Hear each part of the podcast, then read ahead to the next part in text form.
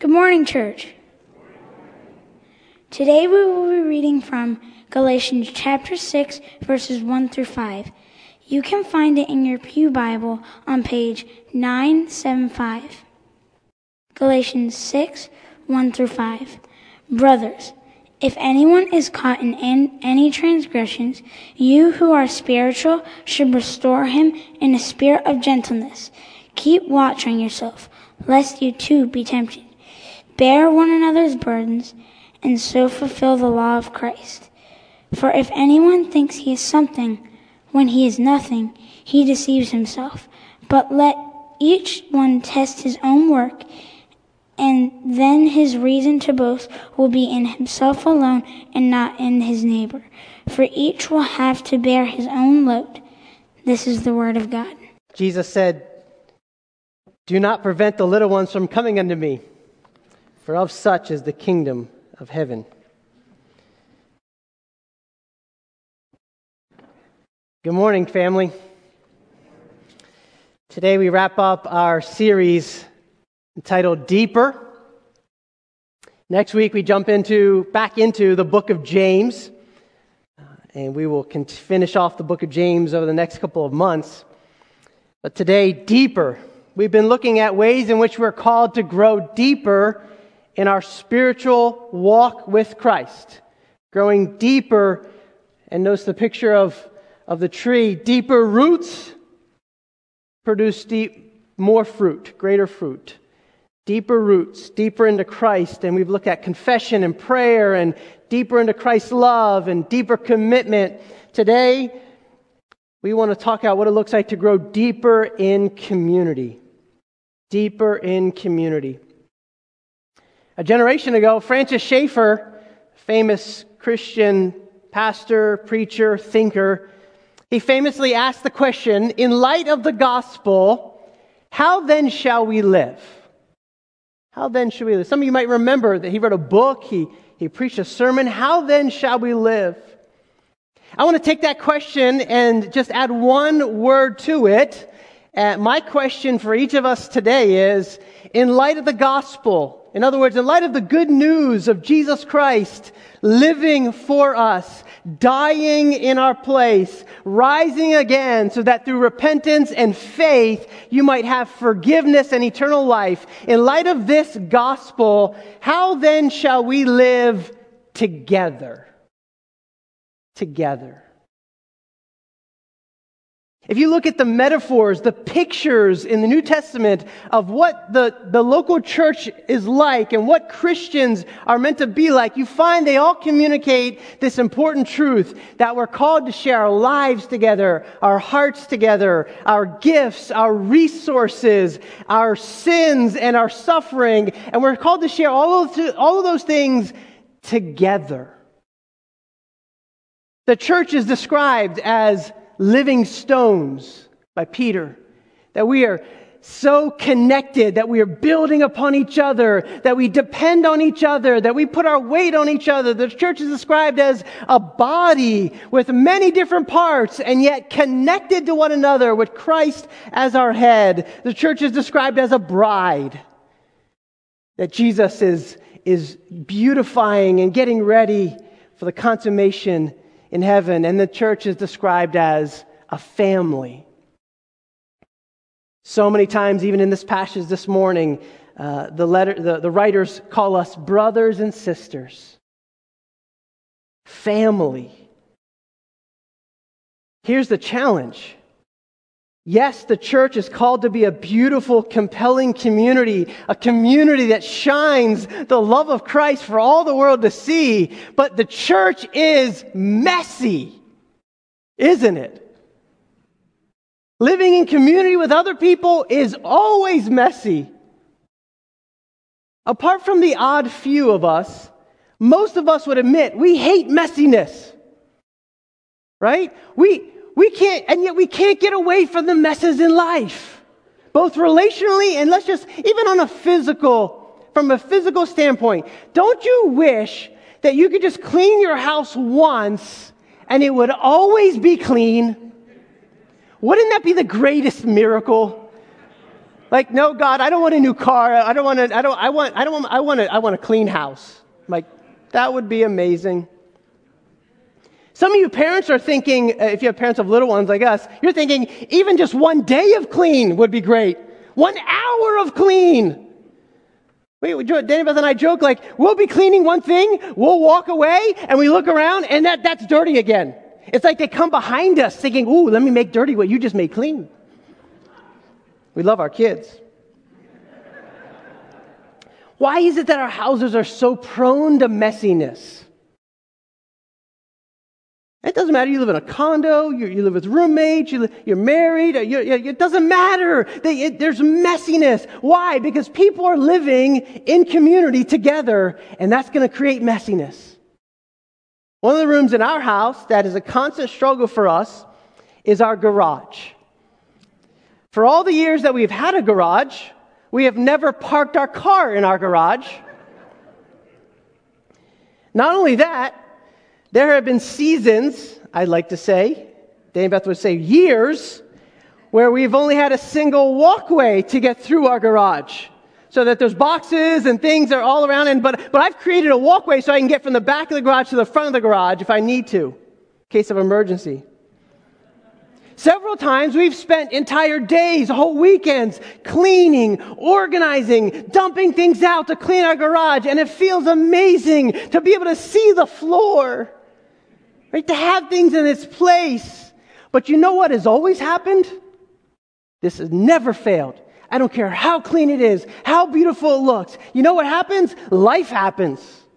And boxes get thrown out there and clutter builds up, and before you know it, it's a mess again. That's why my philosophy is embrace the mess, but that's not going to work for most people. Listen, there is no question the church and by church, I don't mean this building, I mean the people of God. The church is meant to live in community. And yet, community is messy. No matter what, no matter what you do, because of the presence of sin and suffering, church will be messy. He, we, we are the mess, and we are the mess makers. So, what do we do? Do we say, well, Let's isolate. Let's pull back. Let's kind of get into our own encla- enclaves and say, hey, it's not worth the mess. It's not worth the risk. It's not. No, I want to convince you this morning of one simple truth. The church is a mess worth making. The church is a mess worth making. Jesus didn't just die for you individually, Christian. He died for the church. Ephesians 5. He loves the church. Shouldn't you love what Jesus loves? Shouldn't you love most what Jesus loves most? So, how then shall we live together? The answer is not avoidance of mess. The answer is knowing how to work through the messes that we make. And that's what Galatians 6, 1 to 5 teaches us. Paul addresses the messes of both our sin and our suffering, and his instruction begs the question with whom are you dealing with your sin and your suffering? Are you dealing with it alone or in community? Lesson number one out of three. Living in community means restoring one another from sin. Look at verse 1 again. Paul says this brothers, brother, that word's plural means brothers and sisters. It's, it's the body he's talking to, the church family. Brothers and sisters, if anyone is caught in any transgression, you who are spiritual should restore him or her in a spirit of gentleness. Keep watch on yourself, lest you too be tempted. Notice, if anyone is caught in a sin, the word caught means overtaken or trapped. Notice what Paul is not saying. He's not saying anytime you see anyone sinning in any way, you should confront them. If that were the case, we would literally be confronting each other every moment, every hour. Now, for some of us, that's a very helpful reminder. You need a reminder this morning that you are not the sin police for other Christians, that you are not the Holy Spirit. He is at work. Trust me. Many times the Bible teaches this principle, like in 1 Peter 4 8, that love covers over a multitude of sins. 1 Corinthians 13 talks about love. It's, it's slow to criticize. It's, it bears with one another. It's slow to tell each other their faults. This is not an affirmation nor an invitation to have a critical spirit. But on the flip side, Many of us, maybe even most of us, never talk to each other about our sin. We would never approach someone who has a blind spot that they can't see but that we can. And Paul is saying there should be times where you and I love one another enough to help someone see their sin for what it is and to help them fight that sin. My question is, do you do this?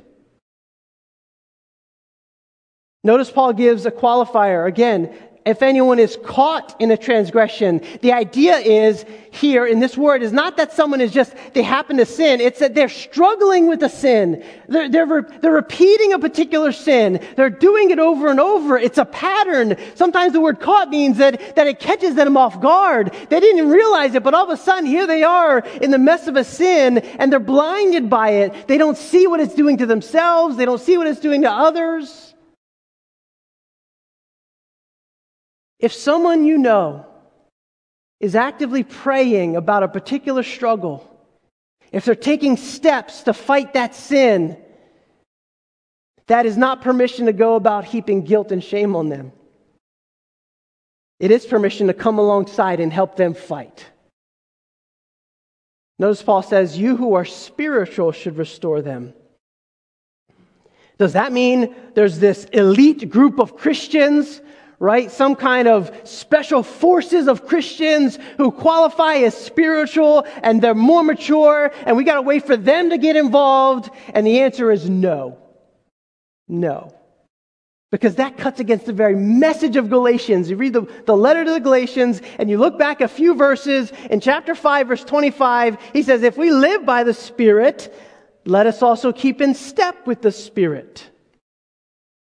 If you are a Christian, you have the Spirit of God living inside of you. You do not need a second blessing. You do not need a baptism of the Spirit. You already have the baptism of the Spirit. Read 1 Corinthians 12. If you've been baptized into Christ, Romans 6, you've been baptized into His Spirit. You have the Holy Spirit. You, you can live by the Spirit now. You who are spiritual simply means if you're seeking to keep in step with the Spirit living inside of you. If you're asking and desiring that the fruit of the Spirit to be displayed in your life, that means every single Christian here qualifies to obey the command in, Genesis, uh, in Galatians 6 1. You can and you must be engaged in the loving and gentle work of restoring one another, believers who are caught in sin.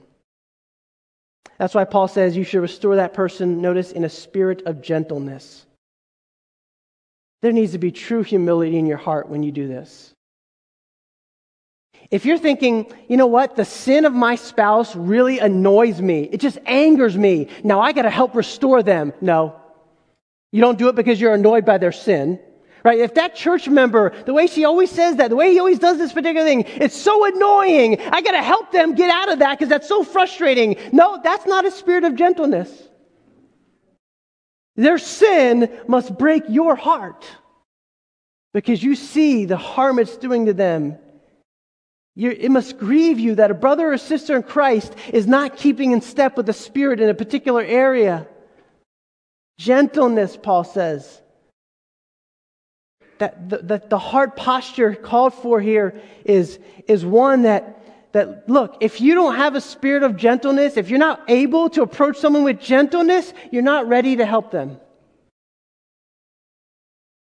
But if you do reach out with gentleness, what are you to do? What are you to do? He says, You are to restore. You are to restore. This is a beautiful word. This word restore, it means to, quote, to return something to its former condition or to put back in place. Here's what this word was oft, most often used for in this time period. It's, it was most often used for putting something in your body, like a dislocated bone, back into place. That's what it was talking about. Have you ever seen someone or witnessed someone who's had a dislocated bone?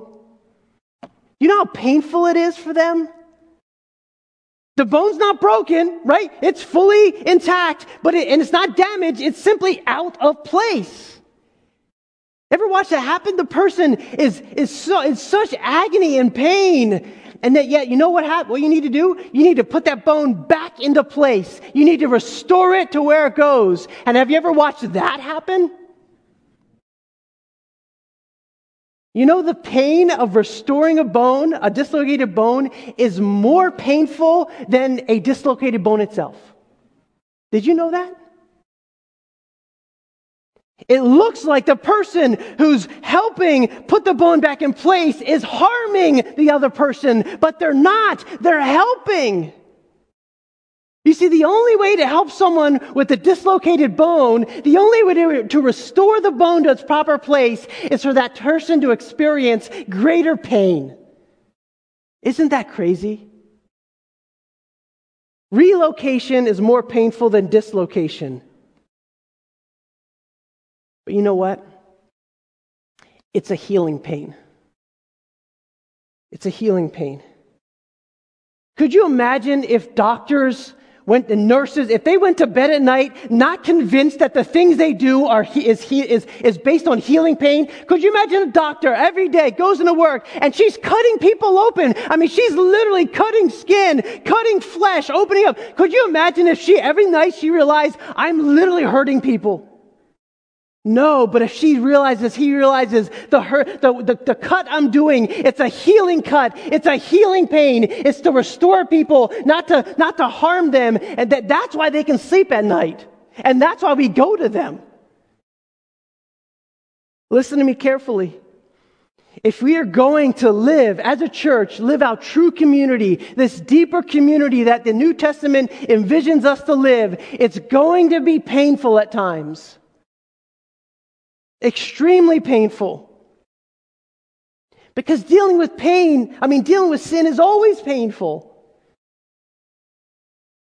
We're dealing with, I mean, think about it. We're dealing with desires that we think will satisfy us, even though they won't. We're dealing with thinking and mindsets that we are convinced is right, we're dealing with emotions that we are adamant are appropriate, and we're dealing with actions that we believe are totally justified.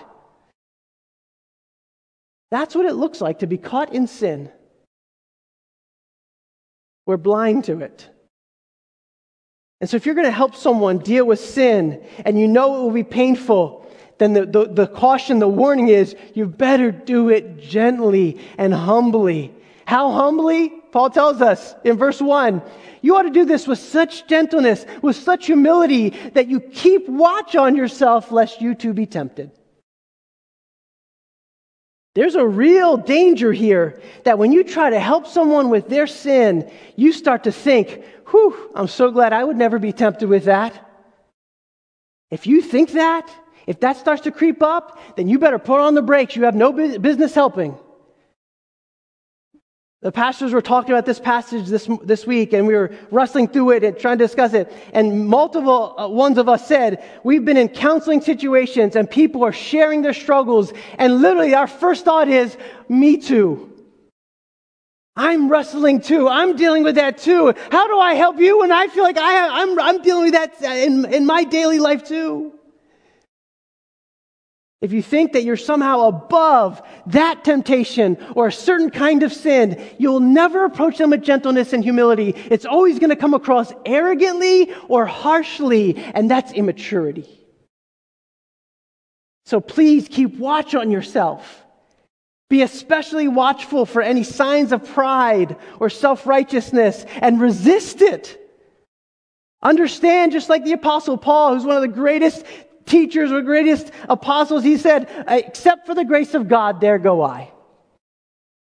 But for the grace of God, I'd be like that person. Only the grace of God has rescued me, and that humbles me. When a fellow Christian is trapped in sin, they do not need isolation, which is their, probably their temptation, and they also don't need amputation. They need restoration. To help them see their sin for what it is, repent of that sin, meaning turn from it, and experience the wonder of forgiveness and grace in Jesus Christ. Now, I say all that, and you know what? I bet you can see how scary this is. Can you see why many Christians don't even bother with living this kind of community out? There have been numerous times when I've talked to someone, other pastors have talked to, to people uh, in and around our church community, and they'll say something like this Pastor, that person's sin is none of my business. Well, that's not a mindset that is being renewed by the Spirit. It's not biblical. Christ literally calls us to speak the truth in love, meaning you, nobody, none of us, you don't avoid confrontation, nor do you enjoy it. Right? Some of us are like, yeah, give me a battle. Others are like, ah, just leave me alone. No, neither. We reject both of them. I've said this before, and I'll keep saying it. I, I, listen, we will welcome you just the way you are, but we will love you enough not to leave you that way. That is one of the convictions of our church. We will welcome you. You bring your mess, you bring your burdens, you bring your struggles, you bring all the, all the baggage you bring. But listen, you know what love says? Love says open arms, and then we roll up our sleeves and get to work together. Together. We're not going to leave you that way. That's not love. That's the world's love. You be you. That's not love. That's deadly poison for your soul.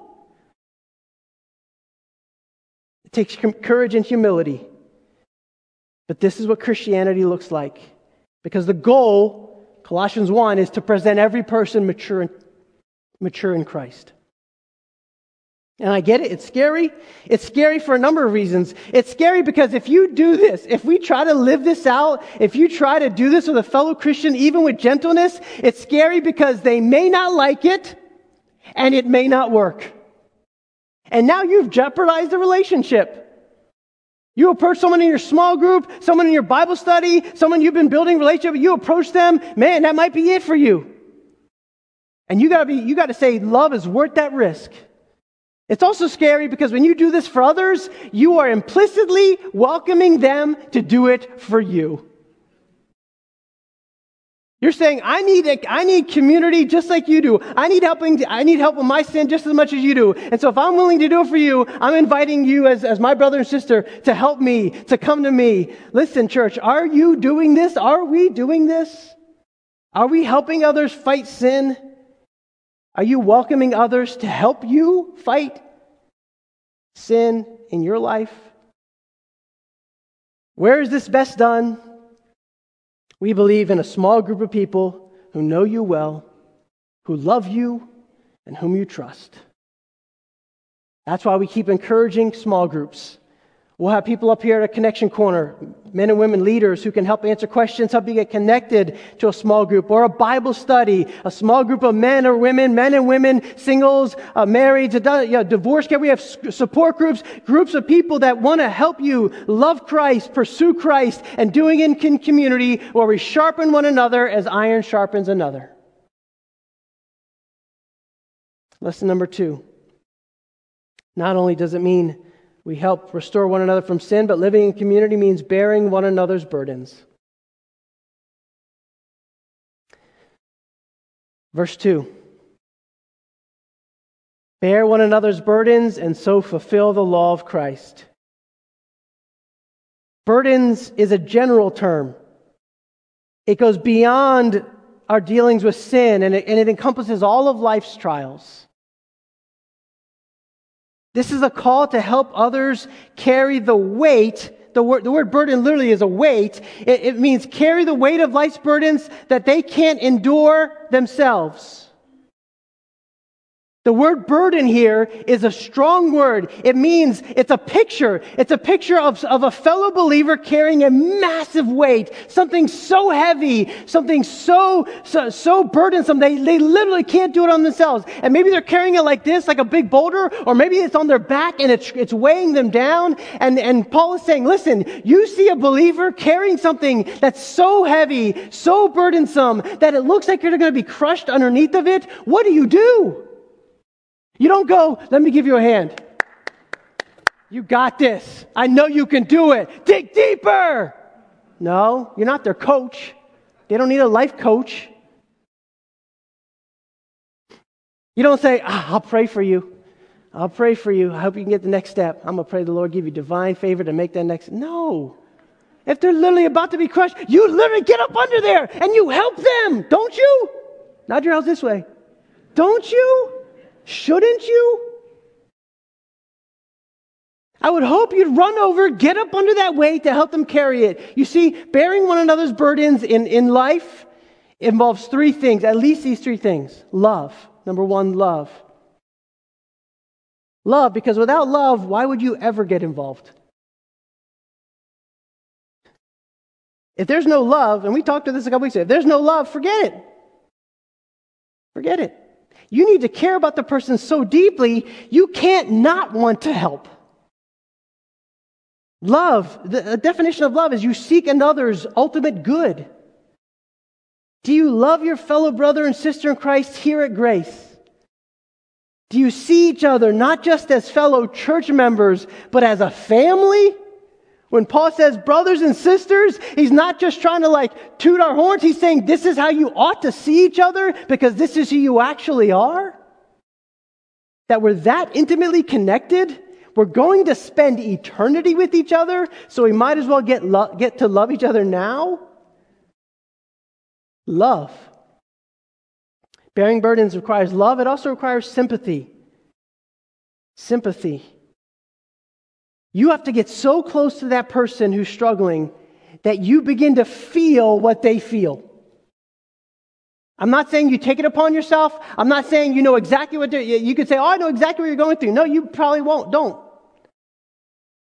But but you you begin to feel what they feel. That's what sympathy, sympathos, sharing their passion, sharing their emotion, sharing the struggle with them. The word the word in, in English, understanding. It literally comes from you stand under with someone. I know we don't think about it that way. Oh, I understand what you're saying. Mm, do you?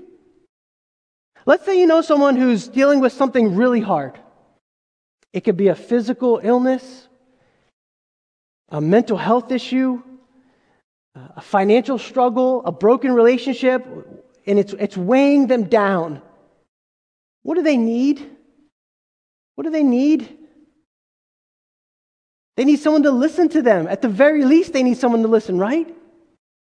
If someone's dealing with a medical ailment, I, am not a medical doctor. I can't diagnose. I can't fix the problem. But I am a brother in Christ, and I can get so close that I, that I try, that I desire, that I begin to feel what that person is feeling and what they're going through. And as they share the struggle, often it's a very emotional thing. When, when people are sharing, I'm in constant pain. My, my marriage feels like a wreck. I feel like i I'm a failure as a parent. I'm dealing with this issue. You can feel the weight that they're carrying.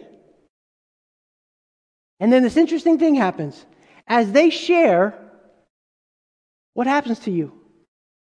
You start to feel the burden, don't you? It affects you. Right? You, you begin to feel their pain. What happens often is that the conversations like that can be draining, can't they? Really draining. But you know what's happening when that, when, when that happens? You know what's happening? You're getting close enough where you're starting to bear their burden with them. You're starting to carry it with them. Literally, some of the burden is sliding onto you, and, and it feels a little bit lighter for them. Have you, have you ever had this experience where you share a burden with, um, let's say someone shares a burden with you, and you truly sympathize with them? You're sharing in their pain. They feel comforted. They don't feel as alone. And when the conversation is done, they, they might say, like, wow, I feel, I feel so relieved that I could share. I feel less burdened, and yet you feel more burdened. Isn't that interesting? Why? Because you're taking the weight off to just even just the 1%, 0.1%. You say they'll never understand fully. I get it. But even a little bit, can they, can they bear it a little bit? That's what he's talking about here. Bear one another's burdens. Have sympathy that you begin to bear under it with that person. Carry it with each other. Or maybe it's a financial burden. You get so close that you see a need and you feel the need and it weighs on you. That's sympathy. But then real love and real sympathy will always lead to one more thing, and that is sacrifice. Burden bearing involves sacrifice. You see, in order to relieve the weight of that burden, you need to bear some of it in some way. And if someone has a financial burden, the way you bear some of that burden is you share your resources with them. You say, I see it's burdensome. I can help. I can do something. I see this is hard. I can offer my time. Uh, sacrifice is essential to burden bearing, whether it's time or resources or emotional energy. You cannot help carry someone else's burden without it costing you something. And isn't that the point? If you say, I don't, I don't have to, enough to give. I can't give. I can't help that person because I feel like I'm working on very little over here. And now this person is saying they're burdensome, but they don't know the junk I'm dealing with. They don't know the, me- the mental health issues I'm dealing with. They don't know the physical. You're right, they don't. But if you are not willing to at least begin the process of thinking, how can I help bear their burdens? That is what Christ does, and that is what he calls us into. Some of us may need help getting out of ourselves to help other people, not, not realizing the help you get often comes when you are able to help somebody else. And I know some of you are thinking, this is exactly why I don't share my struggles because I don't want to be a burden on others. Have you ever heard that? I don't want to be a burden. Maybe you're thinking that. I don't want to be a burden on others. I'll carry it. I'll carry it so I can relieve my fellow brothers and sisters. And you might spiritualize saying, it's better for them not to have to carry this burden. First of all, don't you realize that if you don't share your struggles with anyone, you are never allowing others to come alongside and help you, and you're denying yourself and you're denying others from the ability to live out this command. You are making true community impossible if you're not willing to be a burden, share your burdens. Secondly, if you say, I don't want to be a burden on others, I'm struggling What if burdening others is God's plan? What if that's part of God's plan? And I would argue it is.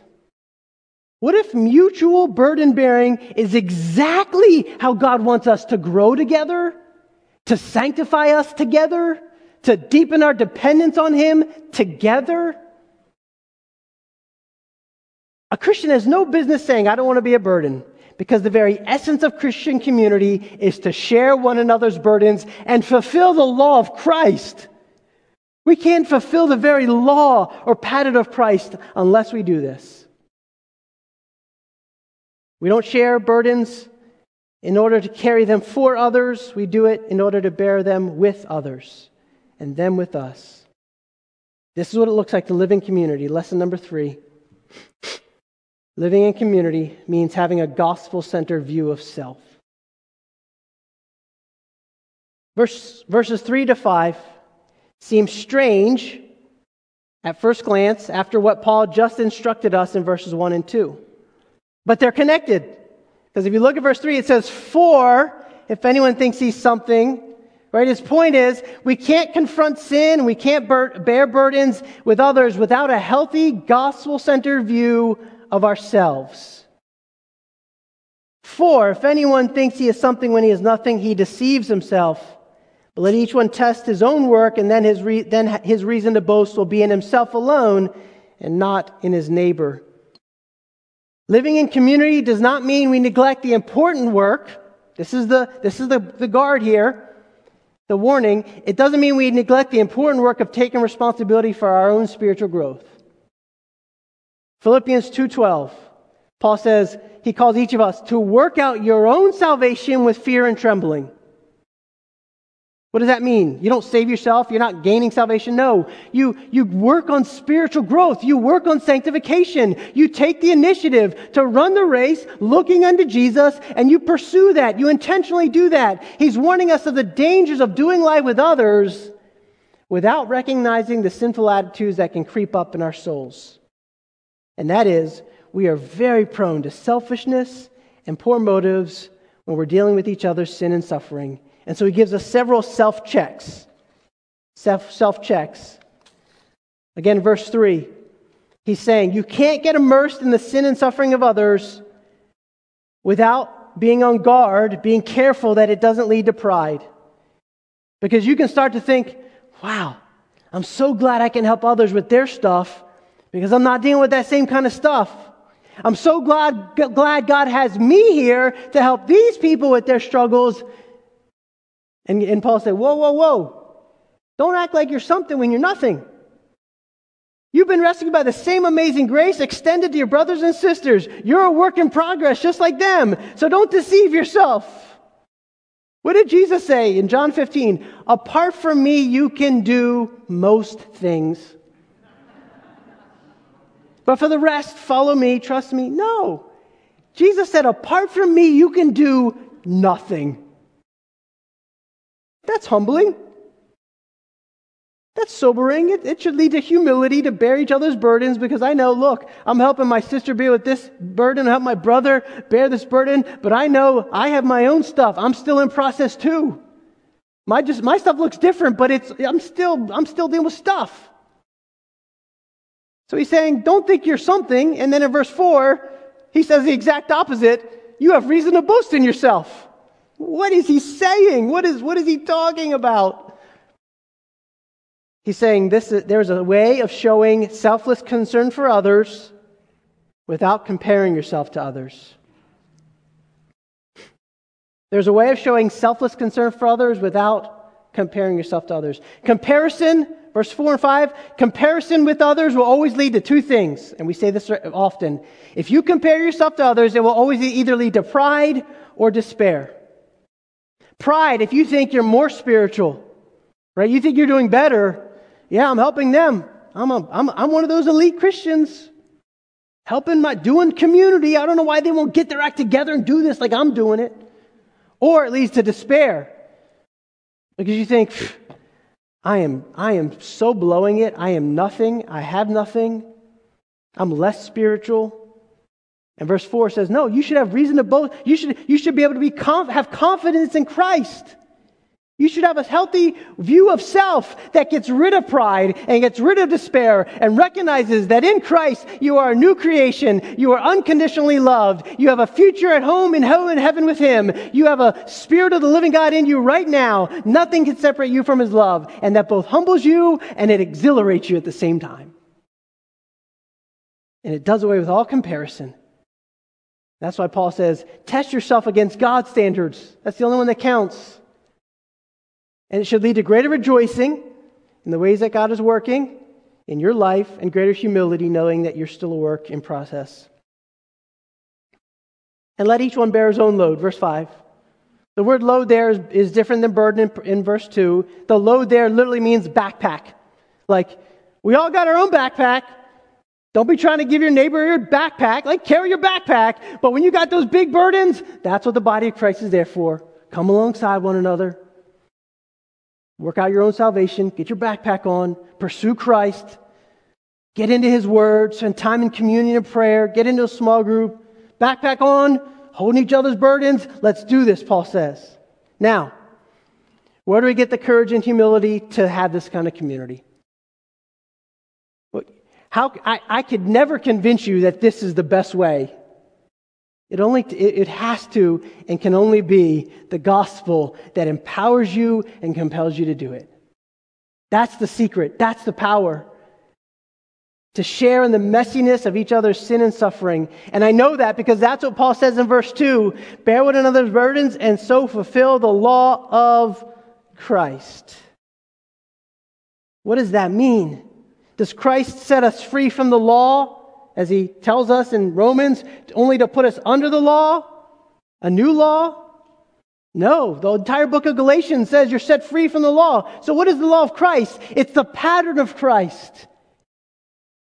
It's back up in Galatians 5 when he says the only thing that matters is faith expressing itself in love. That's the pattern of Christ. He loved his neighbor. You restore from sin, you bear burdens, because when you do, you're fulfilling the very pattern that Christ set for us.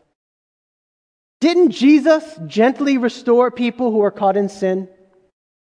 Just think about that. You think of Matthew, the tax collector. Or you think of the woman caught in adultery. Or you think of, of Peter, right, falling into the waves after he's walking on water. Jesus gently restores people. Didn't Jesus also bear others' burdens? Wasn't he weeping with Mary and Martha at the tomb of Lazarus, even though he knew he was going to raise him from the dead? And yet he's ripped up inside because of the death. But all of that is nothing compared to his own death. Isaiah 53 says this Surely he has borne our griefs and carried our sorrows. He was pierced for our transgressions. He was crushed for our iniquities. Upon him was the chastisement that brought us peace, and with his wounds we are healed. Jesus confronted our sin in the greatest possible way. He actually took them on himself. He was crushed by our sin. And Jesus bore our burdens to the greatest degree. He was crushed by our sorrows, crushed by our burdens, and he did it willingly, even gladly. Why? You say, why? Jesus is the, the freest being in the universe. Why would he do it? Galatians 5.13, he used his freedom in love to serve us. He died because of your sin. He died because of mine. He was crushed. He's the only one who can handle not just helping bear our burden, but us giving him our burden. The burden of our sin, the burden of our debt before God, the burden of our guilt before a holy God, the, bur- the burden of our punishment, eternal separation from him in hell. Jesus, the God man, the perfect God man, took all of that, all the shame, and he bore it on the cross, and he did it to take it all away. So that now, if you, no matter where you've been or what you've done, and I, I, don't, I don't know why you came in today, I'm not sure what brought you here, but I know this, no matter what you have done or where you've been, if you will come to Jesus with the greatest burden of your sin, and not just say, Jesus, help me with it, but say, Jesus, I give all of it to you. I trust in you as my Savior. I'm giving you my sin, and I receive you by faith. Listen, He changes you forever. You become a child of God. You are forgiven, just like we sang. You are restored to the Father in heaven, to the family of God. And then, and then He frees you to follow the same pattern as Him. In love, serve one another. Not to be their Savior, but to keep pointing each other to the only Savior, Jesus Christ. In truth and in grace so, back to my question how then shall we live together? Here's how in the messiness of sin and suffering, because the church is a mess worth making, because it's a bride that Jesus died for. Let's restore, let's bear, let's have a gospel centered view of ourselves, and let's, church, this year, let's grow deeper into community. Would you pray with me?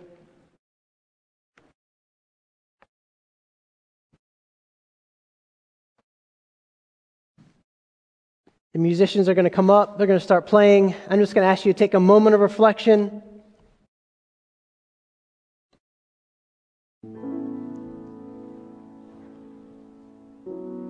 Are you doing this? Are you seeking to live out what this passage teaches? Again, I said this last week. You're not just here to, to listen to a sermon to sing songs. You're here to be transformed. You're here not by accident, but by God's gracious sovereign plan to speak to your heart, to transform you from one degree of glory to another. What needs to change in order for you to be able to live this out? Because Jesus never commands us something that he doesn't equip us and empower us to do.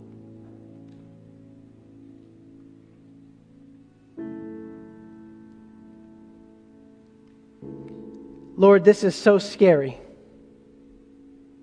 So scary that even as a pastor, as I study this and I'm thinking through it, there's a part of me that wants to run from this. There's a part of me personally that feels the, the, the weight of feeling like if I share, people will think even less of me because of my role. Lord, I confess publicly, a part of me wants to hide and not be open, not be vulnerable, not share burdens, not have people share my burdens, not share my sin. Lord, I, I, I confess this morning, I need your help to put that kind of ungodly despair away and to be authentic as I seek to live in community with my brothers and sisters. Help us, Jesus. This world doesn't need people who have it all together. They need a broken community who look to the one who makes all things new. Help us to be that kind of community. And if there are those here who, who may have heard of Jesus, who may have heard of the gospel, maybe they grew up in some kind of Christian tradition, but they have not said, I, I know for sure that if I were to die today, I will spend eternity with God in heaven. I pray that today, that they would cry out to you and pray, Jesus, I bring you my sin, my struggles, my shame. I turn from it and I trust you as my Savior. I believe that you are the one who died and rose again for me. Oh, grant this gift to those who may be watching or listening here. Do this for the glory of your name and the beautification of your church, the bride. We pray in your name. Amen.